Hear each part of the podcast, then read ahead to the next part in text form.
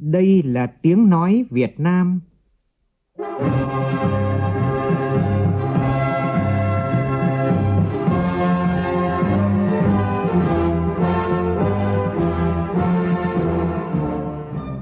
là tiếng nói Việt Nam, phát thanh từ Hà Nội, thủ đô nước Cộng hòa xã hội chủ nghĩa Việt Nam.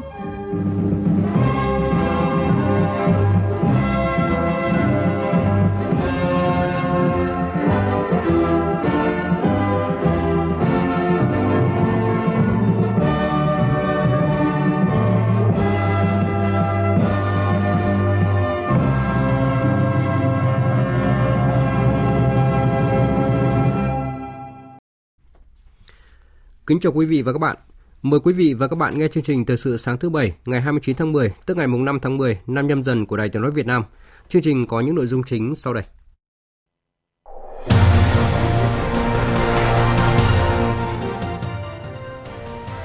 Việt Nam kêu gọi các nước thành viên Nghị viện châu Á-Thái Bình Dương thúc đẩy hợp tác và xây dựng lòng tin nhằm giải quyết các thách thức chung. Bộ Ngoại giao thành lập Ban chỉ đạo về công tác bảo hộ công dân Việt Nam ở nước ngoài. Thêm một bị can bị bắt tạm giam và khởi tố liên quan đến vụ án chuyến bay giải cứu xảy ra tại Bộ Ngoại giao. Trong phần tin quốc tế, không nhượng bộ Thổ Nhĩ Kỳ, Phần Lan và Thụy Điển cam kết gia nhập NATO cùng một thời điểm. Cục Dự trữ Liên bang Mỹ dự kiến tiếp tục tăng lãi suất thêm 3 phần 4 điểm phần trăm vào tuần tới nhằm kiềm chế lạm phát.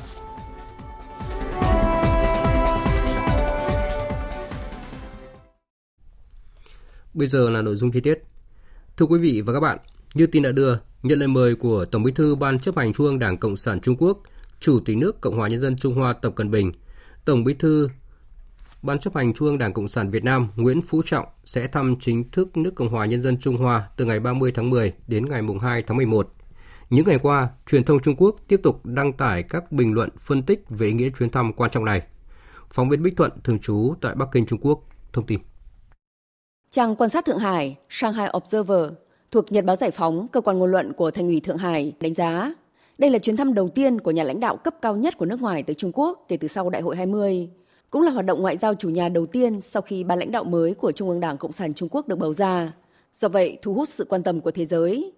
Bài viết dẫn lời ông Lưu Khanh, Phó Viện trưởng Viện Nghiên cứu các vấn đề quốc tế Trung Quốc, và ông Hứa Lợi Bình, nghiên cứu viên Viện Nghiên cứu châu Á-Thái Bình Dương và Chiến lược Toàn cầu thuộc Viện Khoa học Xã hội Trung Quốc nhận xét – Kể từ khi bình thường hóa quan hệ vào đầu những năm 1990, giao lưu giữa hai đảng đã không ngừng đi vào chiều sâu. Ông Hứa lại Bình cho rằng, chuyến thăm Việt Nam của Tổng Bí thư Tập Cận Bình năm 2017 và chuyến thăm sắp tới của Tổng Bí thư Nguyễn Phú Trọng tới Trung Quốc đã gửi đi ba thông điệp, cho thấy tính đặc biệt và tầm quan trọng của quan hệ giữa hai nước, tình cảm đặc biệt giữa hai bên và vai trò định hướng dẫn đường của giao lưu đảng trong quan hệ Việt Trung. Ông Lưu Khanh cũng nhận định, chuyến thăm lần này của Tổng Bí thư Nguyễn Phú Trọng cho thấy hai bên đều coi trọng mối quan hệ hai đảng và hai nước Điều này sẽ là sự đảm bảo chính trị cho sự phát triển lành mạnh, ổn định lâu dài của quan hệ Trung Việt. Bài báo nhận định, tăng cường tin cậy chính trị và thúc đẩy hợp tác kinh tế thương mại giữa hai bên sẽ là những nội dung chính trong chuyến thăm lần này của Tổng Bí thư Nguyễn Phú Trọng. Theo nhà nghiên cứu Hứa Lệ Bình, chuyến thăm còn có ý nghĩa đặc biệt khi phân tích từ góc độ hợp tác khu vực, bởi năm nay là năm đầu tiên Trung Quốc thiết lập quan hệ đối tác chiến lược toàn diện với ASEAN. Do vậy, chuyến thăm sẽ mở ra một khởi đầu tốt đẹp trong việc làm sâu sắc hơn hợp tác chiến lược giữa Trung Quốc và ASEAN. Hội nghị thường niên Diễn đàn Nghị viện châu Á-Thái Bình Dương gọi tắt là APPF lần thứ 30 bế mạc chiều qua tại thủ đô Bangkok của Thái Lan. Hội nghị đã ra thông cáo chung kêu gọi tăng cường ngoại giao nghị viện, đẩy mạnh phát triển kinh tế xanh và kinh tế số vì sự phục hồi bền vững, thúc đẩy hòa bình và thịnh vượng trong khu vực. Phản ánh của phóng viên Đài tiếng nói Việt Nam thường trú tại Thái Lan.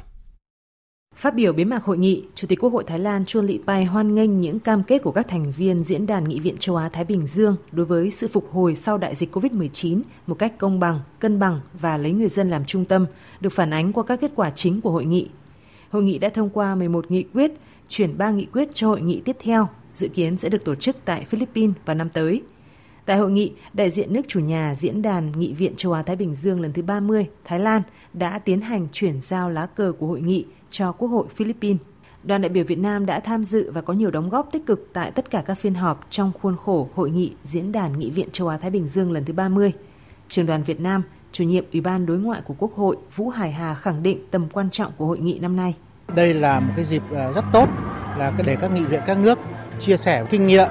trong à, cái quá trình triển khai các cái chính sách à, phục hồi đảm bảo làm sao mà à, cuộc sống của người dân ngày càng được à, nâng cao và thực hiện các cái chương trình nghị sự mang tính toàn cầu, trong đó đặc biệt là phát triển bền vững, đảm bảo môi trường cũng như là các cái công tác an sinh xã hội. Bộ Ngoại giao hôm qua tổ chức công bố quyết định của Bộ trưởng Bộ Ngoại giao về việc thành lập và ban hành quy chế hoạt động của Ban chỉ đạo về bảo hộ công dân Việt Nam ở nước ngoài, đồng thời tổ chức cuộc họp Ban chỉ đạo lần thứ nhất. Thứ trưởng Bộ Ngoại giao Phạm Quang Hiệu, trưởng Ban chỉ đạo chủ trì cuộc họp. Tham dự còn có đại diện lãnh đạo các đơn vị liên quan của Bộ Ngoại giao và đại sứ Việt Nam tại các nước Nga, Ukraine, Ba Lan, Romania, Hungary và Slovakia. Tại cuộc họp, ngoài thảo luận về cơ chế phối hợp giữa các đơn vị trong bộ và các các cơ quan đại diện, Ban chỉ đạo cũng thảo luận về phương hướng bảo hộ công dân pháp nhân Việt Nam trong bối cảnh xung đột Nga-Ukraine đang có dấu hiệu gia tăng căng thẳng và một số vấn đề khác. Theo Bộ Ngoại giao, quy định thành lập ban chỉ đạo và quy chế hoạt động kèm theo có ý nghĩa quan trọng trong bối cảnh việc bảo hộ công dân pháp nhân ở nước ngoài ngày càng phức tạp và có những diễn biến khó lường như cuộc xung đột Nga-Ukraine, tình trạng công dân Việt Nam bị lừa ra nước ngoài làm việc, cư trú bất hợp pháp hoặc bị cưỡng bức lao động. Về mặt tổ chức, Ban chỉ đạo sẽ được đặt dưới sự chỉ đạo trực tiếp của lãnh đạo Bộ Ngoại giao, có sự tham gia của các đơn vị chức năng của Bộ, các cơ quan đại diện khi phát sinh vụ việc bảo hộ công dân tại địa bàn. Cục lãnh sự là cơ quan thường trực của Ban chỉ đạo. Ngoài nghiên cứu các vấn đề chủ trương chính sách trong công tác bảo hộ công dân, Ban chỉ đạo còn có vai trò tham mưu cho chính phủ, Bộ Ngoại giao khi phát sinh các tình huống khủng hoảng ảnh hưởng tới quyền, lợi ích của nhà nước, công dân và pháp nhân Việt Nam ở nước ngoài. Tiếp theo là một số tin kinh tế xã hội đáng chú ý. Việc áp dụng nền tảng công nghệ vào quản lý điều hành logistics sẽ giúp doanh nghiệp dễ dàng quản lý hàng hóa, sắp xếp kho bãi, vận tải tàu, giảm chi phí hoạt động và chia sẻ dữ liệu nhanh nhất với các cơ quan quản lý nhà nước. Đây là khẳng định của nhiều đại biểu tại hội thảo phát triển nền tảng công nghệ và quản lý điều hành logistics do Sở Giao thông Vận tải thành phố Hải Phòng phối hợp với công ty cổ phần Smart Tool Logistics Technology tổ chức vào chiều qua. Phóng viên Thanh Nga thường trú tại khu vực Đông Bắc đưa tin. Hải Phòng là thành phố cảng, thành phố công nghiệp và là đầu mối giao thông của cả nước. Mỗi ngày có hàng vạn lượt phương tiện vận tải chuyên chở hàng hóa từ Hải Phòng đi các tỉnh thành trong cả nước, các nước trong khu vực, thế giới và ngược lại. Hiện thành phố quản lý gần 250.000 ô tô, trong đó có hơn 16.000 xe đầu kéo, trong khi hạ tầng giao thông chưa đáp ứng được yêu cầu của hoạt động vận tải. Chi phí logistics tại Hải Phòng cũng được đánh giá còn khá cao so với các nước trong khu vực trong khi sự liên kết chưa có chiều sâu, thiếu chặt chẽ giữa doanh nghiệp xuất nhập khẩu và doanh nghiệp dịch vụ logistics. Nhằm giúp gia tăng hiệu quả xuất nhập khẩu hàng hóa cho doanh nghiệp, ông Hoàng Minh Cường, Phó Chủ tịch Ủy ban nhân dân thành phố Hải Phòng khẳng định, cảng biển logistics là một trong những trọng tâm phát triển của Hải Phòng. Thành phố luôn tạo điều kiện để các doanh nghiệp ứng dụng công nghệ cao, chuyển đổi số thành công, nâng cao hiệu quả hoạt động của doanh nghiệp và góp phần vào sự phát triển chung của thành phố. Để tiến được tiếp các bước sau ấy yếu tố quan trọng nhất là phải đưa ra để xem là cộng đồng đánh giá như thế nào các doanh nghiệp thấy như thế nào. Liệu rằng chúng ta có thể tiến tới là một cái nền tảng chung ở Hải Phòng cho tất cả các lực lượng tham gia vào lĩnh vực logistics này chúng cái bài toán nó sẽ chỉ có thành công khi mà chúng ta được cái sự ủng hộ được sự đồng hành của các doanh nghiệp các cơ quan liên quan. Tại Cần Thơ, hôm qua Hội Tiên học thành phố tổ chức chương trình giới thiệu giải pháp hội họp trực tuyến và truyền thông số 4.0. Chương trình nhằm lan tỏa và truyền thông định hướng chuyển đổi số quốc gia nói chung và của thành phố Cần Thơ nói riêng. Phóng viên Hồng Phương, thường trú tại đồng bằng sông Cửu Long đưa tin.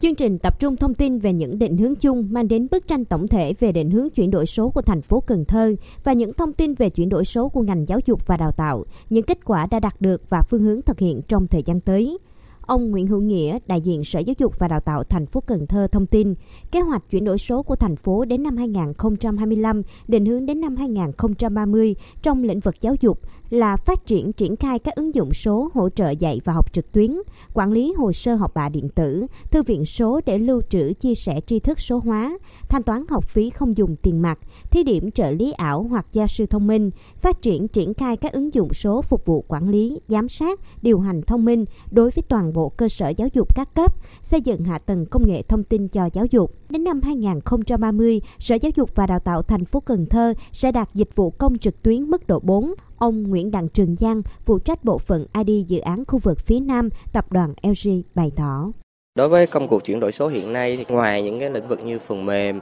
à, thì cái lĩnh vực về thay đổi thiết bị rất là quan trọng. À, nó là một cái công cuộc thay đổi toàn lĩnh vực chuyển đổi số nó là một cái à, chuyển đổi mới rất là nhiều cái đơn vị cùng tham gia và phải học hỏi lẫn nhau và phải lắng nghe lẫn nhau mình phải thử nghiệm trải nghiệm để mình tích lũy và sau đó mình thực hiện chuyển đổi đồng loạt Thưa quý vị và các bạn, Chiến lược quốc gia về tăng trưởng xanh giai đoạn 2021-2030, tầm nhìn đến năm 2050 đã được chính phủ phê duyệt, đề ra mục tiêu tổng quát là thúc đẩy cơ cấu lại nền kinh tế gắn với đổi mới mô hình tăng trưởng về kinh tế, bền vững, về môi trường và công bằng về xã hội. Theo nhiều chuyên gia, để đạt mục tiêu này, Việt Nam cần phải có cơ chế chính sách phù hợp, nếu không sẽ bỏ lỡ nhiều cơ hội hợp tác và phát triển. Ghi nhận của phóng viên Thành Trung. Quan điểm phát triển của Việt Nam trong 10 năm tới là phát triển nhanh và bền vững, đồng thời phát triển hài hòa giữa kinh tế với văn hóa, xã hội, bảo vệ môi trường và thích ứng với biến đổi khí hậu. Cam kết mạnh mẽ đạt mức phát thải dòng bằng không vào năm 2050 tại hội nghị thượng đỉnh về biến đổi khí hậu của Liên Hợp Quốc COP26 và chương trình phục hồi và phát triển kinh tế xã hội được chính phủ ban hành ngày 30 tháng 1 năm 2022 cũng khẳng định quyết tâm phát triển một nền kinh tế xanh, kinh tế tuần hoàn gắn với phát triển bền vững. Nhưng theo đánh giá chung của chính phủ và một số tổ chức quốc tế, nền kinh tế của Việt Nam phát triển chưa bền vững, các cân đối kinh tế vĩ mô chưa ổn định bởi sự phát triển còn dựa nhiều vào việc khai thác tài nguyên thiên nhiên. Bà Trần Minh Huế, vụ khoa học giáo dục, tài nguyên và môi trường, Bộ Kế hoạch và Đầu tư cho biết. Sau khi COP26 diễn ra thì có rất nhiều nhà đầu tư tiếp cận Việt Nam. Ở đây không phải là mình thiếu nguồn tiền, mà ở đây là cái khả năng để hấp thụ cái nguồn tiền đấy mới là cái quan trọng. Và khả năng hấp thụ ở đây thì nó liên quan rất nhiều các chính sách, trong đó nó liên quan đến cái việc là trần nợ công. Và một số các cái quy định hiện tại mình có thể tiếp thu được cái nguồn tài chính đấy không? Và ở đây mình phân tích cái đầu tư tư nhân ý, thì mình đừng có nhìn vào cái khía cạnh là nhà nước phải đầu tư để cho các doanh nghiệp phát triển mà ở đây rõ ràng doanh nghiệp có thể tiếp cận được với các nguồn tài chính và các định chế tài chính. Nhưng cái, cái năng lực của cái doanh nghiệp đấy nó đến đâu? Mới là một câu hỏi. Theo tính toán sơ bộ của Bộ Kế hoạch và Đầu tư và Ngân hàng Thế giới, để thực hiện chiến lược tăng trưởng xanh của Việt Nam đến năm 2030, dự kiến cần khoảng 30 tỷ đô la Mỹ. Trong đó, ngân sách nhà nước chỉ có thể đáp ứng tối đa khoảng 30% nguồn lực và cần tới 70% các nguồn lực khác, trong đó chủ yếu được xác định là khu vực tư nhân. Tiến sĩ Lê Quang Thuận, trưởng ban chính sách tài chính doanh nghiệp, Viện Chiến lược và Chính sách Tài chính cho rằng các doanh nghiệp là chủ thể quan trọng để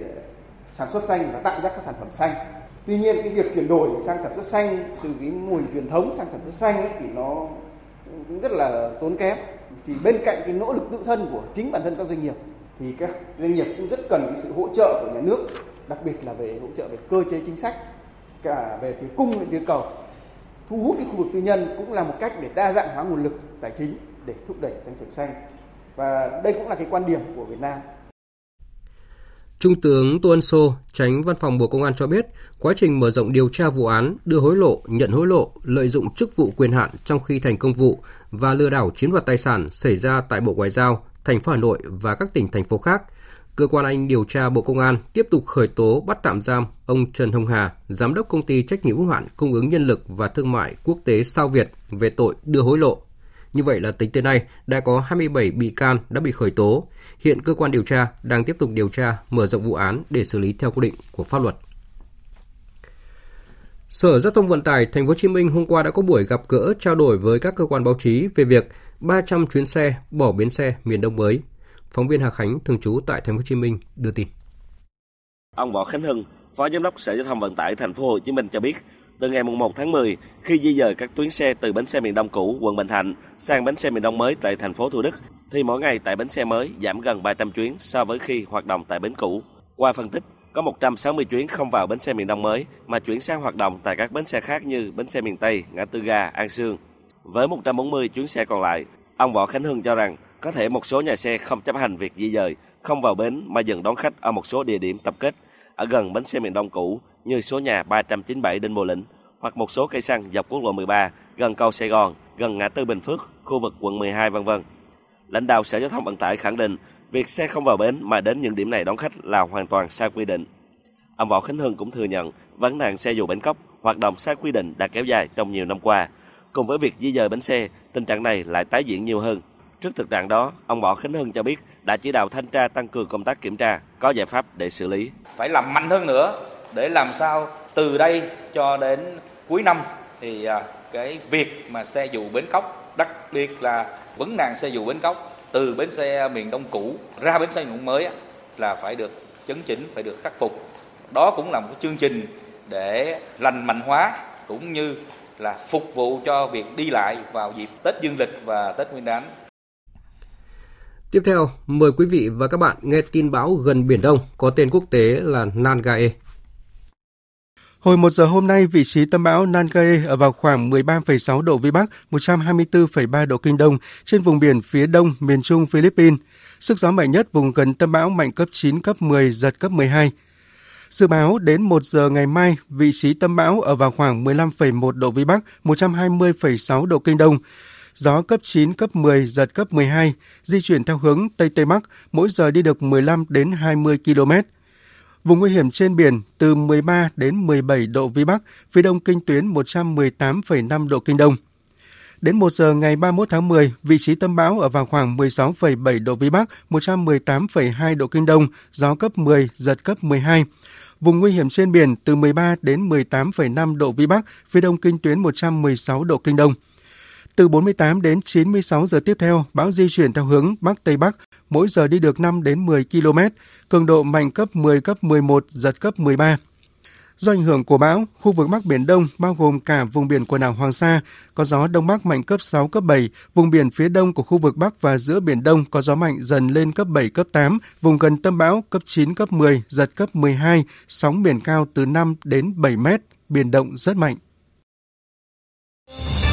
Thời sự VOV, nhanh, tin cậy, hấp dẫn. Mời quý vị và các bạn nghe tiếp chương trình với phần tin thế giới. Phần Lan và Thụy Điển cam kết sẽ cùng nhau gia nhập tổ chức quân sự Hiệp ước Bắc Đại Tây Dương NATO vào cùng một thời điểm. Động thái này được xem là nhằm thể hiện tình đoàn kết sau khi Thổ Nhĩ Kỳ công khai thể hiện sự phản đối đối với hồ sơ xin gia nhập của hai nước. Tháng 5 vừa qua, hai quốc gia láng giềng tại Bắc Âu đã yêu cầu gia nhập NATO trong bối cảnh cuộc xung đột tại Ukraine đặt an ninh châu Âu trước những thách thức chưa từng có. Tuy nhiên, Thổ Nhĩ Kỳ đã phản đối mạnh mẽ nỗ lực của Phần Lan và Thụy Điển, cáo buộc hai nước chứa chấp các phần tử khủng bố. Theo Thủ tướng Phần Lan Sanna Marin, điều quan trọng đối với cả Phần Lan và Thụy Điển hiện nay là phải cùng nhau gia nhập NATO. Theo dự kiến, Thủ tướng Thụy Điển Kristersson, người vừa nhậm chức hồi tuần trước, sẽ có cuộc gặp với Tổng thống Thổ Nhĩ Kỳ vào ngày 8 tháng 11 tới.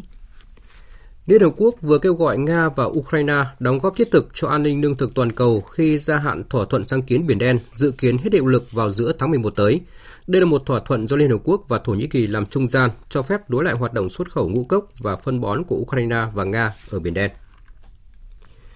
Thủ tướng Anh Rishi Sunak cảnh báo những quyết định khó khăn là cần thiết nhằm đảm bảo tính bền vững các khoản vay nợ của chính phủ – Phát biểu này của ông Sunak đưa ra trong bối cảnh chính phủ Anh sẽ công bố dự thảo ngân sách mới vào ngày 17 tháng 11 tới. Ông Rishi Sunak cho biết.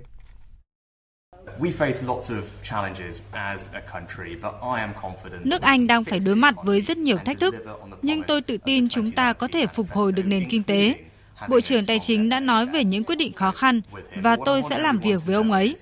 Nhưng điều tôi muốn mọi người biết là chúng ta cần làm những điều này để có thể thu hồi các khoản vay và nợ theo một cách bền vững. Điều này là quan trọng nhằm kiềm chế lạm phát và hạn chế tối đa khả năng phải tăng lãi suất.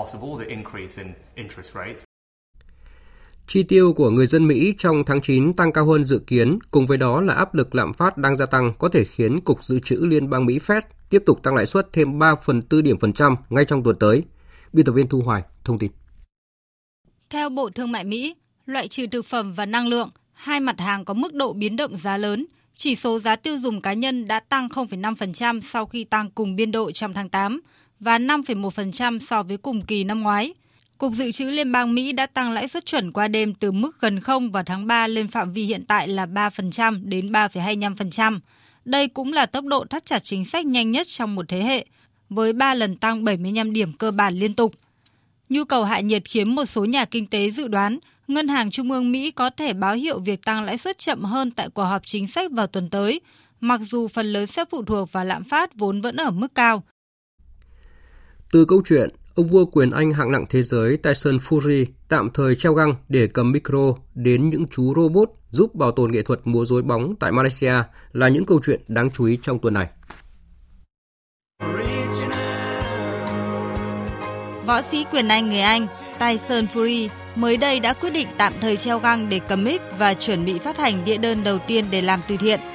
Bài hát mà Tyson Fury lựa chọn là bản cover bài Sweet Caroline của nơi Diamond và dự kiến sẽ được phát hành đúng dịp World Cup 2022 ở Qatar. Tại một trung tâm mua sắm lớn trên đảo Penang của Malaysia, không ít người tò mò tập trung quanh một sân khấu dừng tạm để xem múa rối bóng, một bộ môn nghệ thuật truyền thống của Malaysia.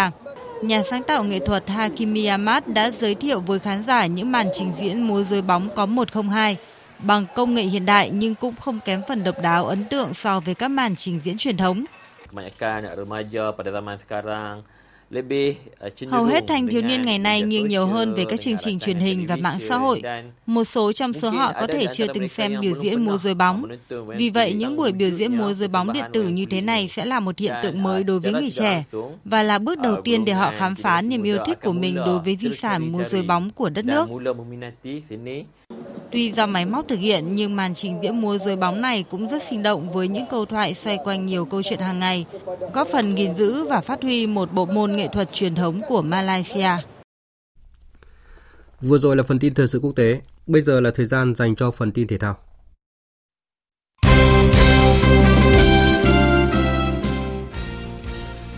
Chiều và tối qua đã diễn ra 3 trận đấu sớm của vòng 22 giải vô địch bóng đá quốc gia trên sân nhà, câu lạc bộ Hoàng Anh Gia Lai có trận đấu thứ 10 liên tiếp không biết mùi chiến thắng khi cầm hòa Bình Định với tỷ số một đều. Trong khi đó thì câu lạc bộ Thành phố Hồ Chí Minh giành chiến thắng quan trọng 2-1 ngay trên sân của Thanh Hóa để tạm thời vươn lên xếp thứ 10, qua đó có nhiều thuận lợi trong cuộc đua chủ hạng. Chia sẻ sau trận đấu, huấn luyện viên Vũ Tiên Thành của câu lạc bộ Thành phố Hồ Chí Minh cho biết. Mình phải nhìn nhận là các cầu thủ của Thành phố Hồ Chí Minh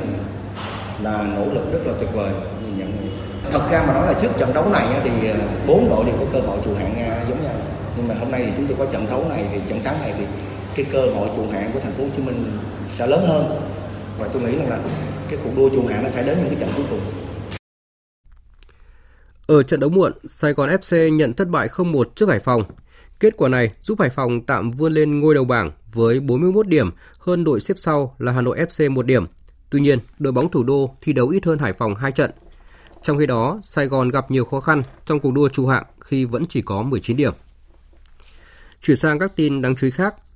Sau hơn một tuần tranh tài sôi nổi, giải bóng truyền hạng A quốc gia năm nay đã kết thúc tối qua tại tỉnh Trà Vinh với giải nhất thuộc về đội nam Đà Nẵng và nữ Thành phố Hồ Chí Minh, giải nhì thuộc về đội nam Trà Vinh và đội nữ Hà Nội, giải ba thuộc về đội nam Công an Thành phố Hồ Chí Minh và đội nữ Hải Dương. Giải đua xe tốc độ quốc tế Motorsports Game 2022 được tổ chức từ ngày 26 đến 30 tháng 10 tại Trùng Đưa ở thành phố Marseille của Pháp với sự tham gia của các tay đua nổi tiếng thuộc 76 quốc gia và vùng lãnh thổ, tranh tài ở 16 bộ môn thi đấu. Nữ vận động viên Nguyễn Gia Bảo là tay đua duy nhất của Việt Nam góp mặt tại giải đua này. Như vậy là sau nhiều môn thể thao khác thì đến môn đua tốc độ, các chị em cũng là người tiên phong có bước đi đầu tiên.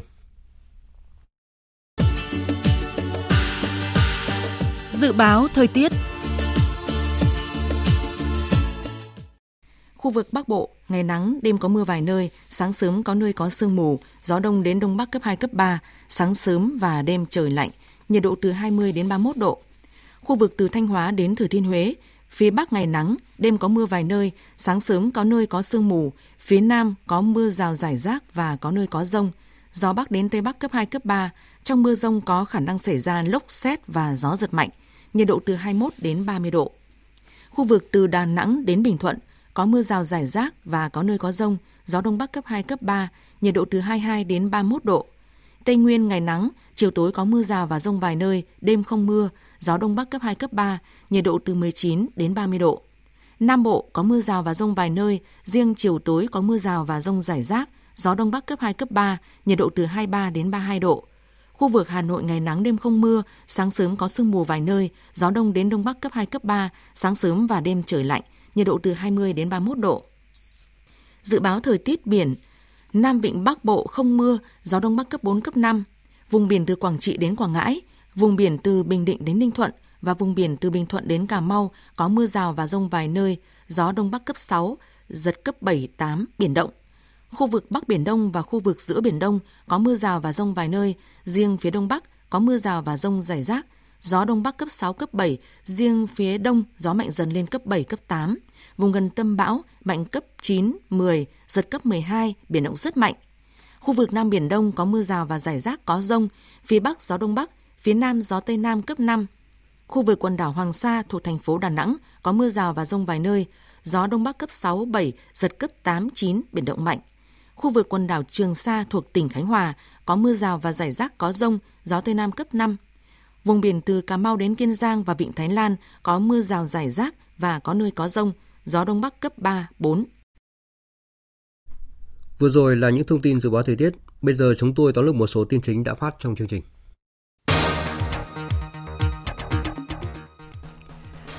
Hội nghị diễn đàn nghị viện châu Á Thái Bình Dương lần thứ 30 bế mạc hôm qua tại thủ đô Bangkok của Thái Lan. Thông điệp xuyên suốt một đoàn Việt Nam thể hiện tại tất cả các phiên họp và hội nghị liên quan, đó là các nước thành viên tăng cường hợp tác và xây dựng lòng tin nhằm giải quyết các thách thức chung. Bộ Ngoại giao hôm qua đã tổ chức công bố quyết định của Bộ trưởng Bộ Ngoại giao về việc thành lập Ban chỉ đạo về công tác bảo hộ công dân Việt Nam ở nước ngoài. Việc thành lập và hoạt động của Ban chỉ đạo sẽ nâng cao chất lượng tính chuyên nghiệp của công tác bảo hộ công dân trong thời gian tới. Phần Lan và Thụy Điển cam kết sẽ cùng nhau gia nhập Tổ chức Quân sự Hiệp ước Bắc Đại Tây Dương NATO vào cùng một thời điểm. Động thái được xem là nhằm thể hiện sự đoàn kết sau khi Thổ Nhĩ Kỳ đã công khai thể hiện sự phản đối đối với hồ sơ xin gia nhập của hai nước.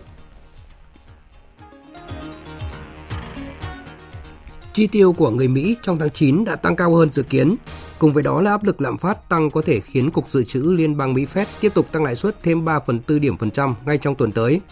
Trước đó, Fed đã tăng lãi suất chuẩn qua đêm từ mức 0 vào tháng 3 lên phạm vi hiện tại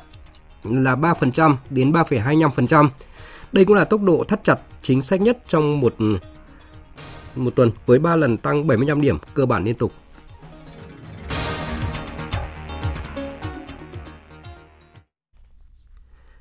Phần tóm lược những tin chính vừa rồi đã kết thúc chương trình thời sự sáng nay của Đài Tiếng nói Việt Nam. Chương trình do các biên tập viên Nguyễn Cường và Nguyễn Kim thực hiện với sự tham gia của phát thanh viên Hồng Huệ và kỹ thuật viên Thùy Linh. Chịu trách nhiệm nội dung Hoàng Trung Dũng. Cảm ơn quý vị và các bạn đã dành thời gian lắng nghe.